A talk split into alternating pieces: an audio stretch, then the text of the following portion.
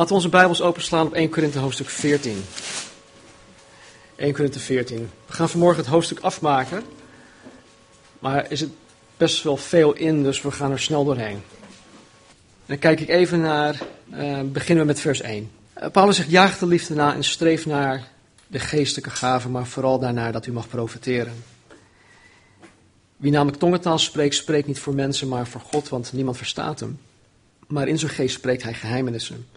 Wie echter profiteert, spreekt tot mensen woorden van opbouw en vermaning en troost.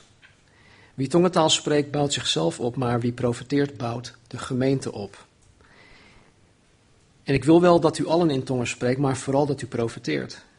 Immers, wie profiteert is meer dan wie in tongen spreekt, tenzij hij het uitlegt, opdat de gemeente erdoor opgebouwd wordt. Vers twaalf. Zo ook u, als u naar de geestelijke gaven streeft, zoek om daarin overvloedig te zijn de opbouw van de gemeente. Vers zeventien. Immers, u dankt wel op een mooie manier, maar de ander wordt niet opgebouwd. Vers negentien. In de gemeente echter wil ik liever vijf woorden spreken met mijn verstand, om ook anderen te onderwijzen, dan tienduizend woorden in tongentaal.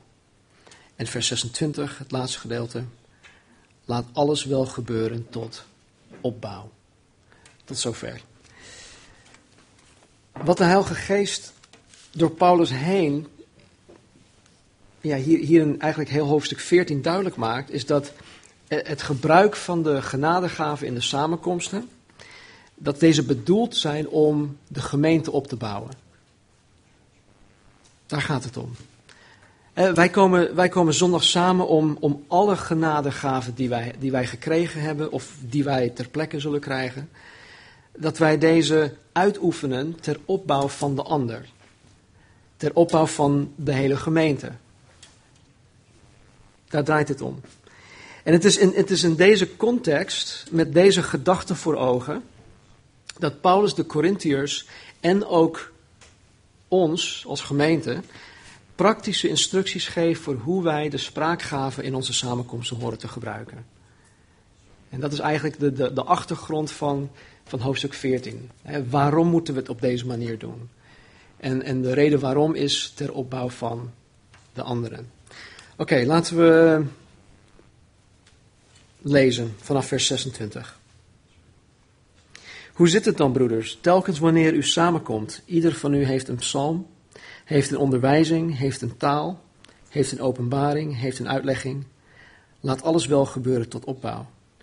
En als iemand in tongentaal spreekt, of het zijn er twee... Te, even wachten, terug. En als iemand in tongentaal spreekt, of het zijn er twee of ten hoogste drie, dan ieder op zijn beurt en laat één het uitleggen. Maar als er geen uitlegger is, laat hij dan zwijgen in de gemeente en laat hij tot zichzelf spreken en tot God. En laten twee of drie profeten spreken en laten de anderen het beoordelen. En als aan de ander, die daar zit, iets geopenbaard wordt, laat dan de eerste zwijgen. Want u kunt allen de een na de ander profeteren, opdat allen leren en allen bemoedigd worden. En de geesten van de profeten zijn aan de profeten ondergeschikt. Want God is geen God van wanorde, maar van vrede, zoals in alle gemeenten van de heiligen. Laten nu vrouwen in de gemeente zwijgen. Het is hun immers niet toegestaan te spreken, maar laten zij ondergeschikt zijn, zoals ook de wet zegt. En als zij iets willen leren, laten zij dan, of laten zij dat dan, thuis aan hun eigen man vragen. Het is immers schandelijk voor vrouwen dat zij in de gemeente spreken. Of is het woord van God van u uitgegaan? Of is het woord, of is het tot u alleen gekomen? Als iemand denkt dat hij een profeet is of een geestelijk mens, laat hij dan erkennen dat wat ik u schrijf geboden van de Heere zijn. Maar als iemand onwetend is, laat hij onwetend zijn. Daarom, broeders, streef ernaar om te profiteren en verhinder het spreken in tongen niet. Laat alle dingen gebeuren, of laat alle dingen op een gepaste manier en met orde gebeuren. In vers zesentwintig zegt hij, hoe is het dan, broeders? Telkens wanneer u samenkomt, heeft iedereen wel een psalm, of hij heeft een onderwijzing, of hij heeft een tongentaal, of hij heeft een openbaring, of hij heeft uitleg. Laat alles gebeuren tot opbouw. In de verzen daarvoor laat Paulus zien dat Omdat de Korinthiërs de spraakgave misbruikten, de ongelovigen en de niet-ingewijden die hun samenkomsten bijwoonden, zouden kunnen denken dat de Korinthiërs helemaal gestoord waren. En hier in vers zesentwintig geeft Paulus ons een stukje inzicht tot hoe het er bij de Korinthiërs aan toe ging. In, in de, de Griekse manuscripten, waar, waar, waarvan de, de, onder andere de Nederlandse Bijbel is vertaald, in de handschriften, um, staan geen leestekens. En omdat er in de Griekse handschriften van het Nieuw Testament geen, geen leestekens staan, is het voor de vertalers heel erg lastig om precies te weten waar bijvoorbeeld een vraagteken geplaatst moet worden. Het is niet onmogelijk, maar het is wel lastig. De context bepaalt de plaatsing van de leestekens. En persoonlijk denk ik, en dit hoef je aan te nemen of niet, maar persoonlijk denk ik dat de plaatsing van het vraagteken in vers acht, in zesentwintig niet achter um, het woord broeders hoort te staan, maar achter het woord uitleg. Denk even met me mee. Dan lees je het als volgt. Hoe is het dan, broeders, dat telkens wanneer, wanneer u samenkomt, heeft iedereen wel een psalm, of hij heeft een onderwijzing, of hij heeft een tongentaal, of hij heeft een openbaring, of hij heeft een uitleg? Vraagteken. Als je het op deze manier leest, dan is het een vraag van Paulus aan de Korinthiërs over hoe zij de diensten verkeerd invullen. Het is dus geen bevel van hoe zij de dienst horen in te vullen. Dus de bredere context van heel hoofdstuk veertien zegt hier in vers zesentwintig dat wanneer de Korinthiërs hun diensten hielden, dat er van alles en nog wat allemaal tegelijk gebeurde. Iedereen heeft wel een psalm. En dan moet je niet denken aan per se een psalm vanuit het boek de Psalmen, maar gewoon een loflied. Heel specifiek wat dit woord betekent is een loflied onder begeleiding van een Een snaarinstrument. Een tokkelinstrument. Maar goed, iedereen heeft wel een psalm. Hè? Dat wil zeggen een loflied. En zo te lezen bestond de kerk in Korinthe uit een hoop soloïsten. Die dan allemaal tegelijk hun loflied zongen. De ander had een onderwijzing. Dus terwijl mensen hun loflied zongen, waren er anderen die tegelijkertijd een Bijbelstudie gaven. De andere sprak in tongentaal. Dus terwijl mensen hun loflied zongen en terwijl anderen een Bijbelstudie gaven, waren er anderen die tegelijkertijd hardop in tongentaal zaten te spreken, stonden te spreken. En de andere had een openbaring en die sprak dat uit en een ander had een uitleg en sprak deze ook uit. Enzovoort, enzovoort. Nou, wat Paulus de Korinthiërs duidelijk wil maken is dat hun diensten, waarin alles tegelijk gebeurde, niet Gods bedoeling is. Het was, het was eigenlijk een, een, een grote chaos, als je dat kan voorstellen. Jullie zitten hier allemaal netjes rustig te luisteren. En maar denk even aan Schiphol bijvoorbeeld. Al die mensen die, die zijn allemaal met zichzelf bezig. En dan hoor je al dat, dat, dat, dat geroezemoes en, en dat dan in een bijeenkomst. Het was, het was één grote chaos waardoor niemand opgebouwd zou kunnen worden. Überhaupt. En aan het eind van vers zesentwintig legt Paulus ons uit waar het allemaal om draait. En met betrekking tot het uitoefenen van de spraakgave in de samenkomst. Hij zegt, laat alles gebeuren tot opbouw. Vers zevenentwintig. En als iemand in een andere taal of tongentaal spreekt, laat het dan door twee of hoogstens drie mensen gedaan worden. Ieder op zijn beurt en laat één het uitleggen. Maar als er geen uitlegger is, laat hij dan in de gemeente zwijgen, maar laat hij tot zichzelf spreken en tot God. Nou, ten eerste zie ik hier dat, dat er een zeker ma- zekere mate van controle uitgeoefend moet worden. En met andere woorden, de leiders mogen het niet toestaan dat er meer dan drie mensen hardop in tongentaal spraken. En dan ieder op zijn beurt. En alleen als er iemand was die het kon uitleggen, een, een, een vertolker. En dit geeft ook aan dat degenen die de gave van tongentaal hebben, het gebruik van de gave zelf in de hand hebben. Ze, ze hebben, zij bepalen zelf of zij de, de gaven gebruiken of niet. Het is niet zo dat, dat je helemaal out of control bent en dat je, dat je daar geen, geen macht over hebt. Er staat hier dat indien degene die in tongentaal spreekt niet de gave van vertolking heeft, dat hij gewoon moet zwijgen. Wel is het toegestaan dat hij of zij tot zichzelf in tongentaal spreekt, hè, dus niet hardop, maar zachtjes, zodat anderen het niet horen. En dat, dat, dat gebeurt in, in mijn leefwereld, gebeurt dat ja, vaak. Hè, dat als we, misschien zijn, zijn we met een kringetje aan het bidden. En dan bidt iemand gewoon hardop en dan de persoon naast me, die, die zit heel zachtjes in, in tongen te bidden. Het stoort niemand. Vers negenentwintig. En laten twee of drie profeten spreken, laten de anderen het beoordelen. En als aan een ander die daar zit iets geopenbaard wordt, laat dan de eerste zwijgen. Want u kunt allen de een na de ander profeteren, opdat allen leren en allen bemoedigd worden. Nogmaals, om de orde in de samenkomst te waarborgen, mogen ook de profeten niet allemaal tegelijk spreken. En ieder die de gave van profetie heeft, die moet op zijn of haar beurt wachten om te profeteren. En dan zegt hij dat wanneer er geprofeteerd wordt, dat de anderen de profetie moeten beoordelen. Nou, dat lijkt me heel logisch. En maar hoe doe je dat? Hoe beoordeel je dat? Als iemand een profetie geeft of namens God spreekt, hoe kan je dat beoordelen? Nou, ik geloof dat Jezus ons een, een clue daarover geeft. Laten we onze Bijbels uh, terugslaan naar Mattheüs hoofdstuk zeven. Mattheüs hoofdstuk zeven, beginnend bij vers vijftien.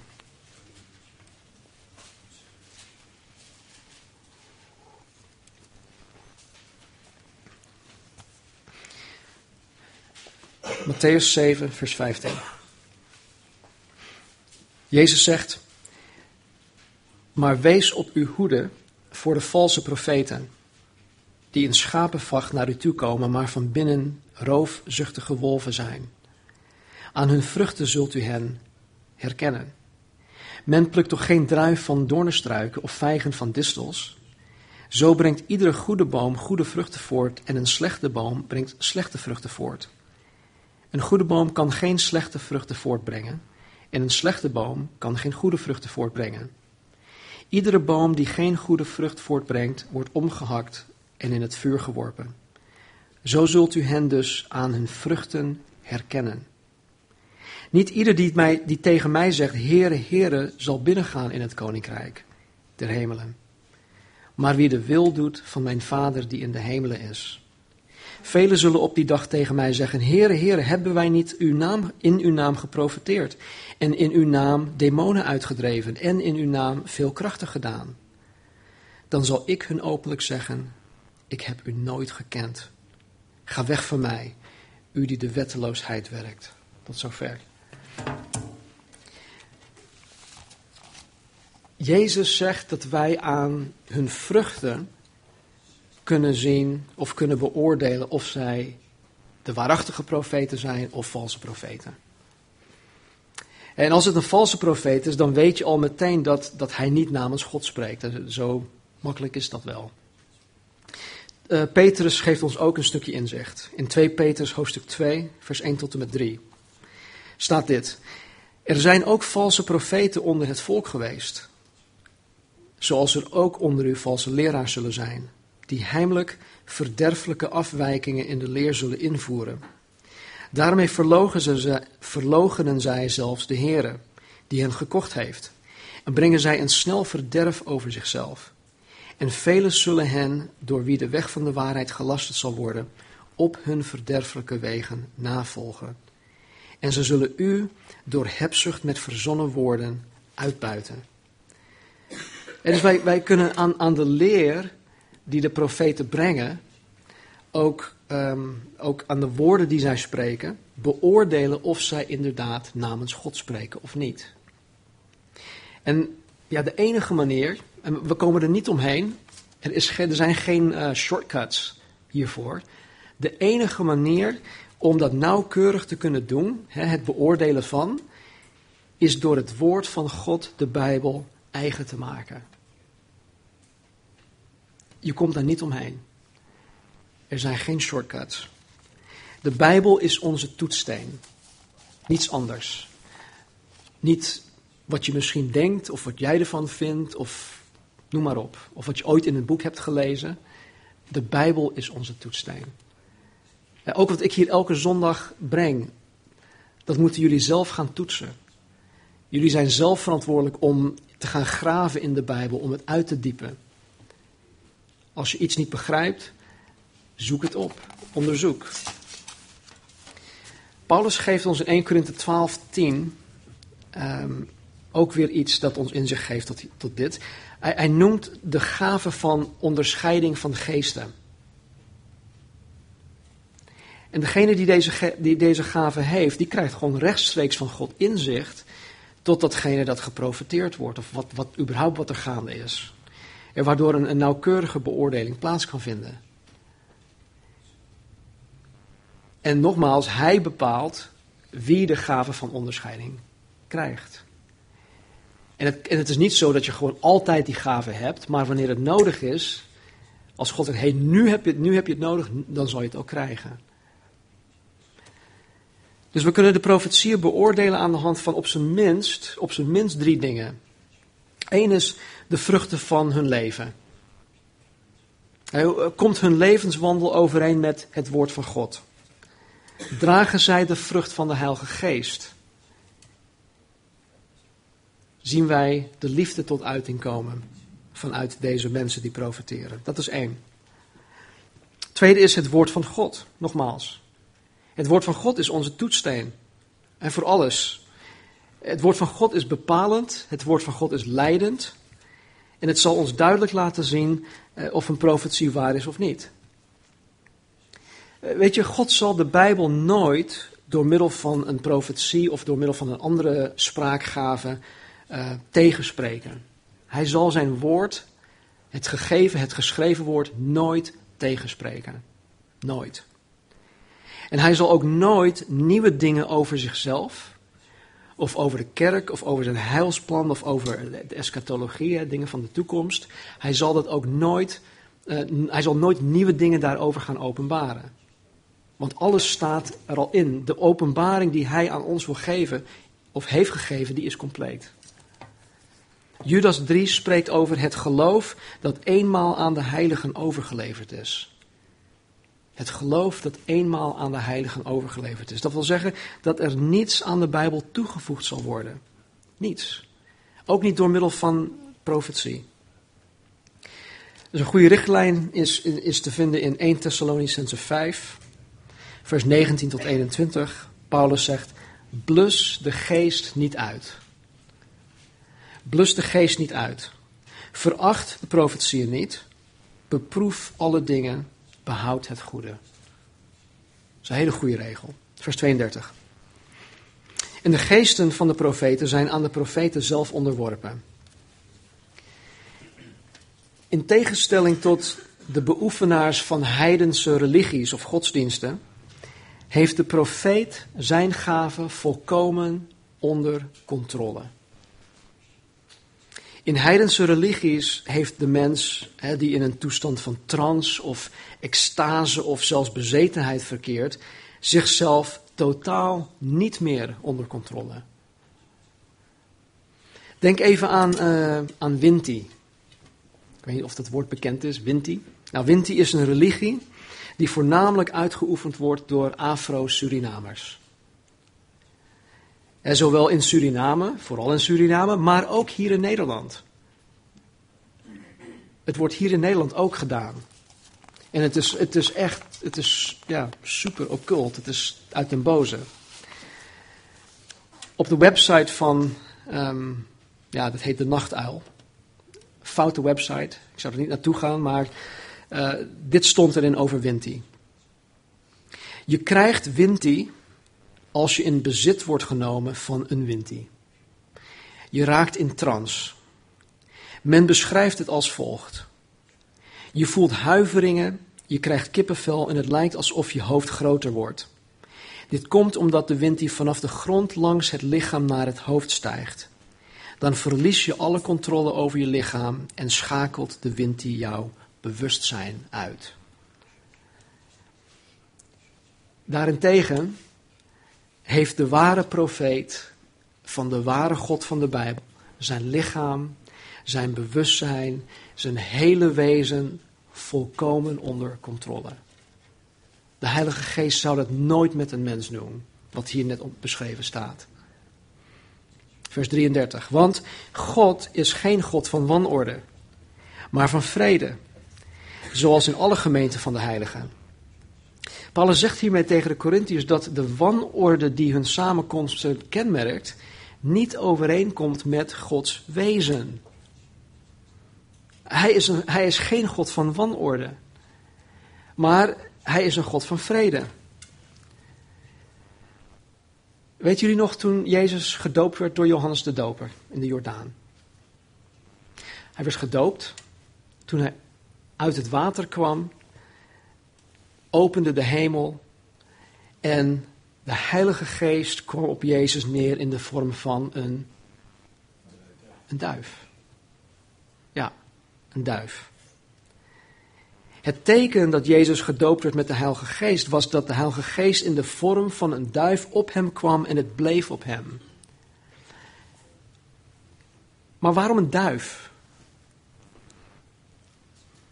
Hebben jullie dat ook bij stilgestaan? Waarom, waarom geen arend? Een arend is krachtig, mooi, hele grote vleugels. Waarom een duif? Wat zeg je? Ja. Nou, ik heb een paar, ik heb een aantal redenen opgeschreven. Dit is misschien heel grappig, maar de duif is vegetarisch.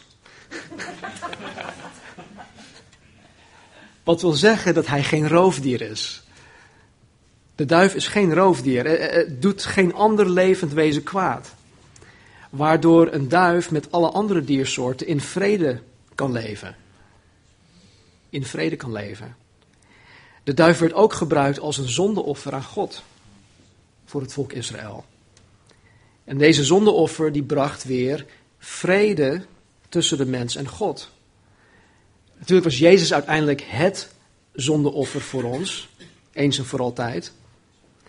En door zijn offer heb ik nu niet alleen vrede met God, ik mag nu ook van de vrede van God genieten, wat de wereld niet kent. De wereld kent de vrede van God niet. Wij wel. De manier waarop de duiven het hof maken. En dat, dat, dat maakt de duif tot een symbool van de liefde. Ja, tortelduifjes, dat, dat is toch bekend of niet? En er is vrede in liefde. God is liefde.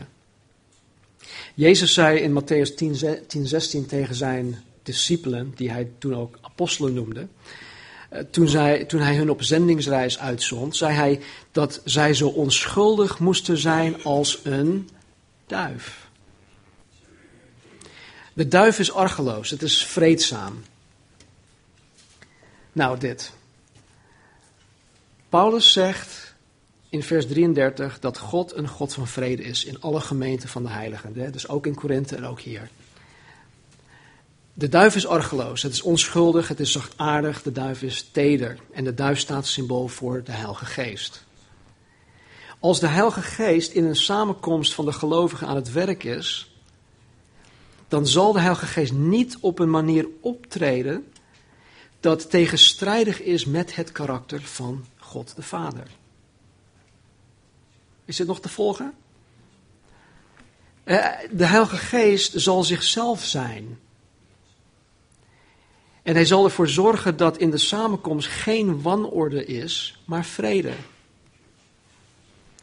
Want God is geen God van wanorde, maar van vrede. Zoals in alle gemeenten van de heiligen. Nou, vers vierendertig. Laten uw vrouwen in de gemeente zwijgen. Ik denk dat we dat stuk overslaan. Nee hoor. Laten uw vrouwen in de gemeente zwijgen. Het is hun immers niet toegestaan te spreken, maar bevolen onderdanig te zijn zoals ook de wet zegt. Nou, vooral met, met, met uitspraken zoals deze, is niet alleen de, de context waarin het staat belangrijk, maar ook de gehele raad van God over dit onderwerp. Er, er zijn commentaren die, die dingen over de Bijbel schrijven. Maar vaak is de Bijbel de beste commentaar op de Bijbel. En daarom is het belangrijk dat je niet alleen deze uit zijn context haalt en het misbruikt, als man zijnde. Maar dat je, niet, dat je ook alles, de hele raad van God hierover um, onderzoekt. Ten eerste is de context van, van vers vierendertig en vijfendertig, waar het gaat over de vrouwen, die, die moeten zwijgen. Uh, de context van deze vers is nog steeds het bestrijden van wanorde in het uitoefenen van de spraakgaven in de samenkomsten. Dat is de context. Vers drieëndertig zegt dat God geen God van wanorde is. En vers veertig, waarmee Paulus dit gedeelte afsluit, zegt dat alles op een gepaste manier en met orde moet gebeuren. En vers vierendertig en vijfendertig zit daartussenin. Dus het bestrijden van wanorde is de context. Ten tweede is het niet de bedoeling van Paulus om in de samenkomsten een algehele zwijgplicht bij de vrouwen op te leggen. Dat is niet zijn bedoeling. Want in hoofdstuk elf, vers vijf en vers dertien heeft Paulus het over vrouwen die in de samenkomsten bidden. Hè, vrouwen die in de samenkomsten ook profeteren. In Handelingen twee, waar Petrus de profetie van Joël aanhaalt, staat dat God zijn geest zal uitstorten over, of over, over, het, over alle mensen. En dat de dochters zullen profeteren. En in Handelingen eenentwintig negen zien wij dat Filippus, de evangelist, vier dochters had die allemaal profeteerden. Dochters zijn vrouwen.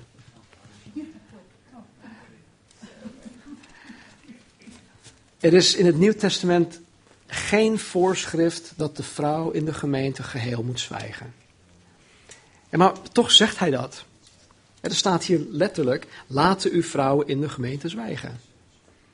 Het is hun immers niet toegestaan te spreken, maar bevolen onderdanig te zijn, zoals ook de wet zegt. En als zij iets willen leren, laten zij dan, hun hu- laten zij dan thuis aan hun eigen man vragen. Het is immers schandelijk voor vrouwen om in de gemeente te spreken. Ouch. Het Grieks woord dat Paulus gebruikt voor spreken, betekent spreken. Maar, maar, een heel grote maar. Afhankelijk van de context betekent dat woord laleo, dat betekent ook kwebbelen. Het betekent ook kibbelen. Het betekent ook tegenspreken of ondervragen. En de context bepaalt welke betekenis Paulus gebruikt of Paulus bedoelt. Nou, we weten het niet zeker, omdat de Bijbel ons daar ja, niet, niet, niet expliciet, um, uh, omdat de Bijbel zich niet expliciet daar, daarover uit. Maar misschien mengden deze vrouwen zich in de discussies rond de toetsing van de profetieën. Misschien vielen deze vrouwen de profeten in de rede. En misschien ondermijnden de vrouwen het gezag van hun mannen. Door zichzelf boven hun mannen te verheffen. Misschien traden deze vrouwen op als de woordvoerders van hun gezin. In plaats van dat zij deze rol aan hun man overlieten. We weten niet precies wat, wat, wat, wat er gaande was. Maar hoe dan ook, deze vrouwen maakten zich kennelijk schuldig aan het niet onderdanig zijn aan hun mannen. Zoals Gods woord dat vereist. En ik weet dat anno tweeduizend tien dat dat heel erg moeilijk is. Nou, wil je daar meer over weten, het over onderdanig zijn aan je mannen, beluister dan de, de rol van de vrouw in onze huwelijksserie. Het staat op internet. Daar gaan we dieper op in.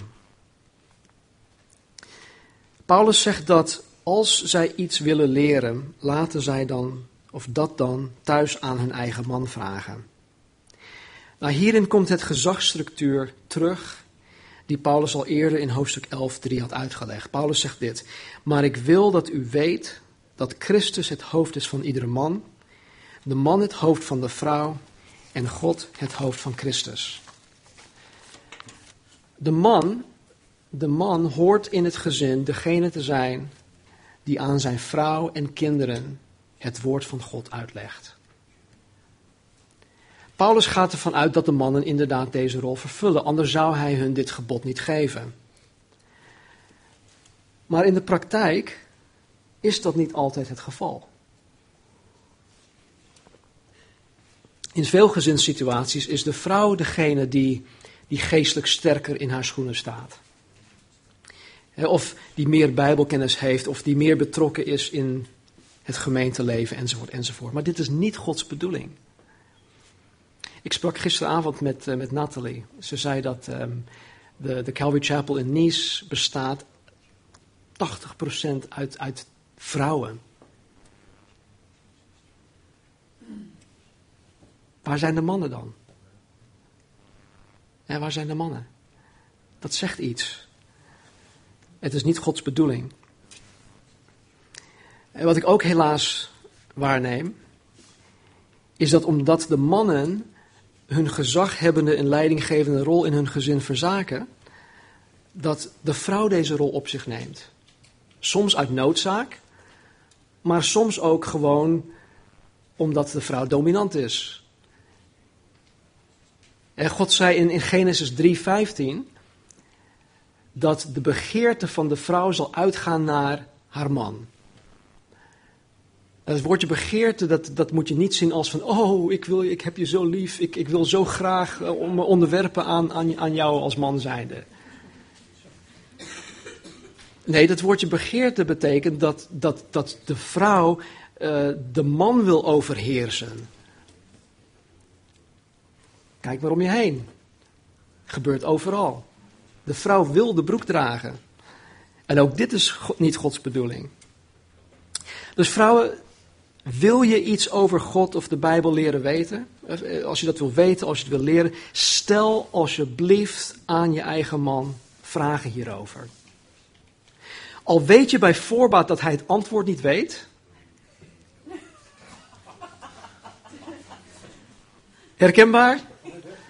Al weet je bij voorbaat dat je man het antwoord niet weet, misschien zullen je vragen hem aansporen om het woord van God te gaan onderzoeken.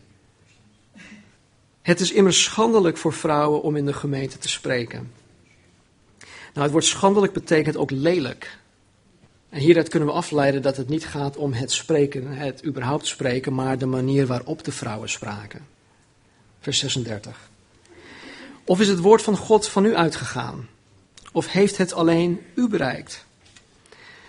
Nou, ik hoop dat na zevenenvijftig studies in Eerste Korinthe wij inmiddels weten dat de Korinthiërs hoogmoedig waren. En dat zij een zeer hoge eigendunk hadden. Zo hoog zelfs dat ze dachten beter te weten dan de apostel Paulus. En Paulus vraagt de Korinthiërs of zij soms degene zijn die door de Heilige Geest geïnspireerd waren om het Nieuw Testament te schrijven. He, waren, waren de Korinthiërs degene tot wie het woord van God was gekomen? En is het vervolgens van hun uitgegaan in de rest van de wereld? Het antwoord is natuurlijk nee. Het woord van God is tot de Korinthiërs gekomen door de apostel Paulus. Hij is als zendeling naar hen toegekomen en hij heeft hun het woord gebracht, niet andersom. En hiermee zegt Paulus nadrukkelijk dat zij naar hem moeten luisteren. Want God heeft hem aangesteld om dit te doen.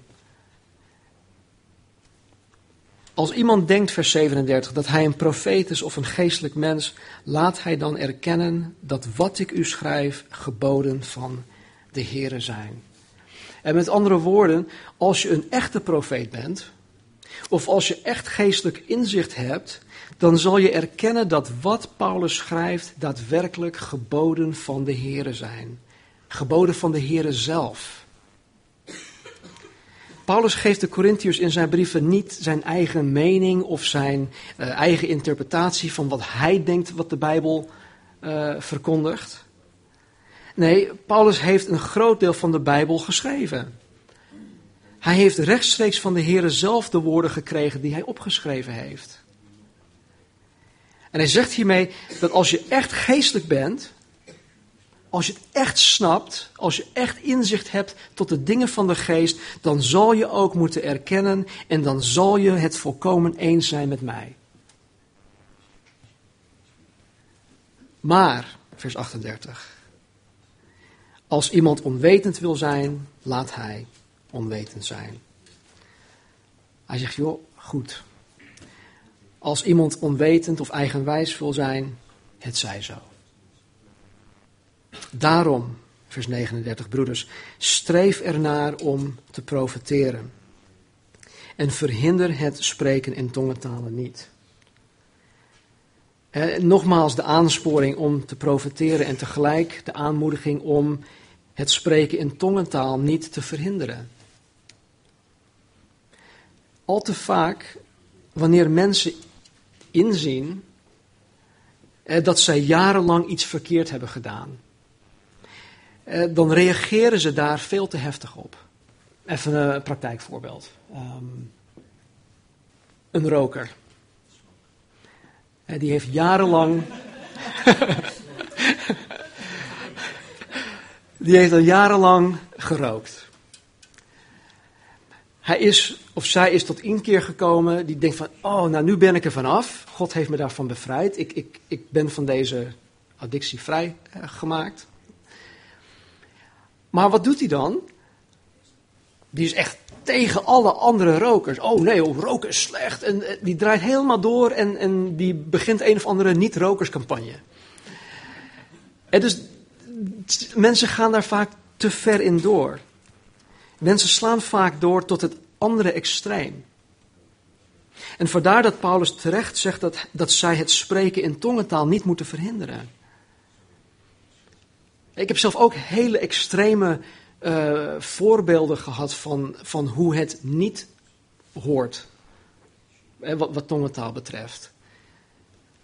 Maar dat wil niet zeggen dat ik dat dan ineens weggooi, dat ik er niks, mee, niks van wil weten. Nee, we moeten daar een balans in zien te vinden. Gods balans. Tot slot, vers veertig. Laat alle dingen op een gepaste wijze en in goede orde gebeuren.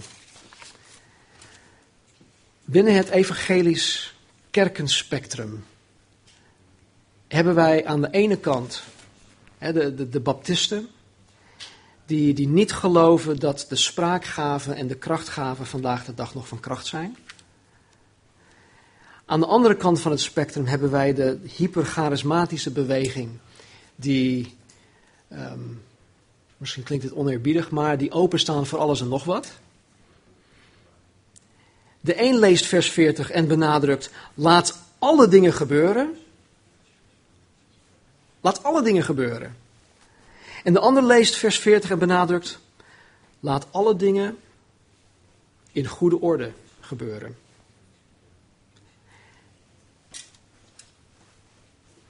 Paulus zegt gewoon, laat alle dingen op een gepaste wijze en in goede orde gebeuren.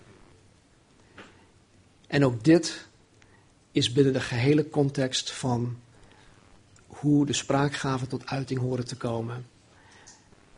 Dat de bedoeling is opbouw van de gemeente. Het is geen soort van carte blanche van jongens, het moet zus en zo.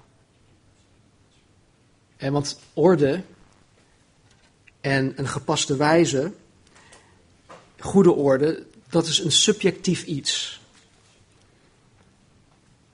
We hebben allemaal onze eigen interpretatie of eigen inzicht van wat een gepaste wijze betekent. Want wat voor mij gepast is, is misschien voor jou niet gepast.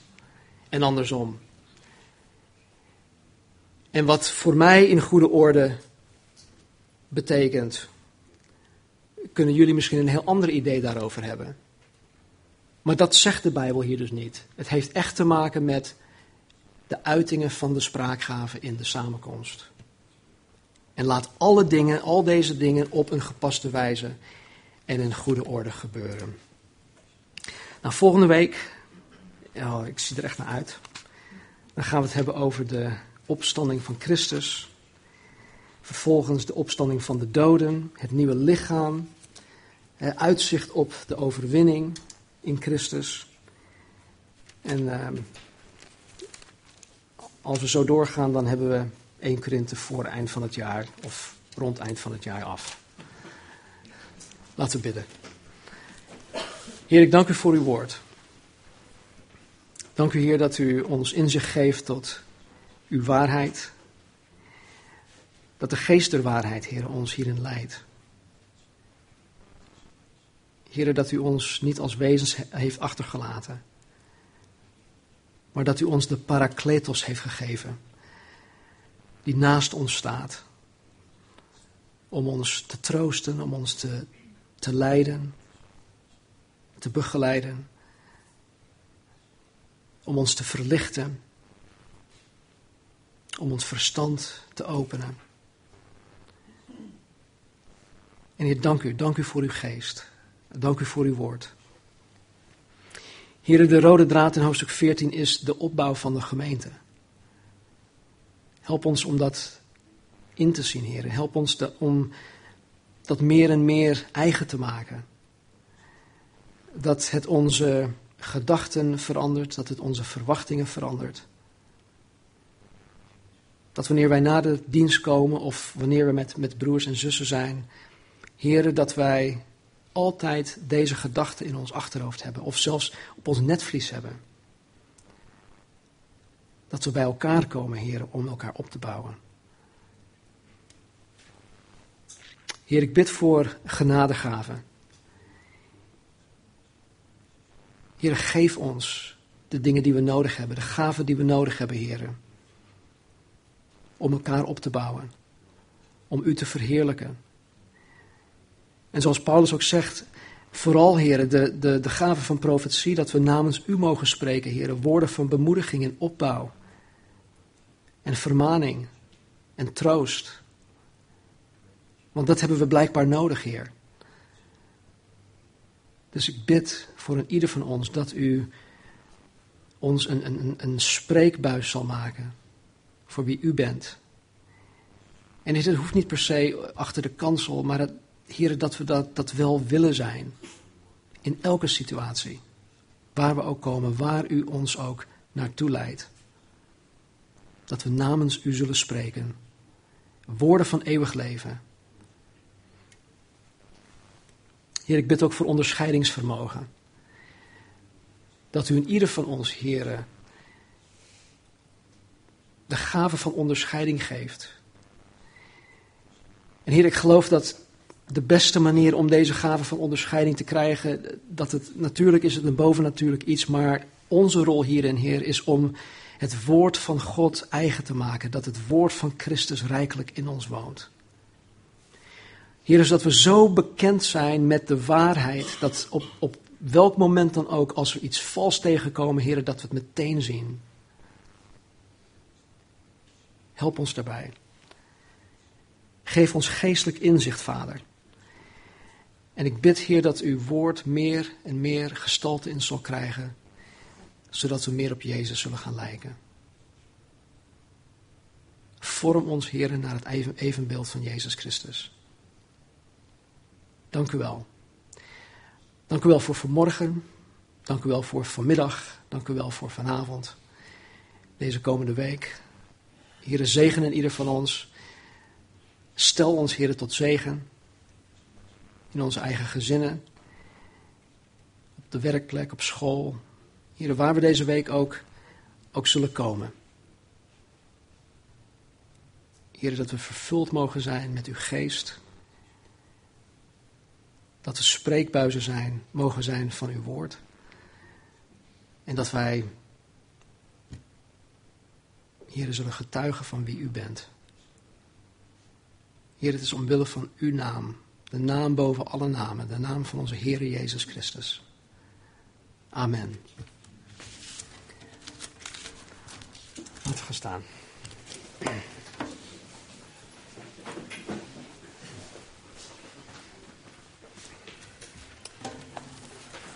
Aan het eind van Tweede Korinthe, in hoofdstuk dertien, vers dertien. eindigt Paulus met een, een zegenbede. Voor oud-meerkerkers is deze waarschijnlijk heel erg um, bekend. De genade van de Heer Jezus Christus de he- en de liefde van God en de gemeenschap van de Heilige Geest zij met u allen. Amen.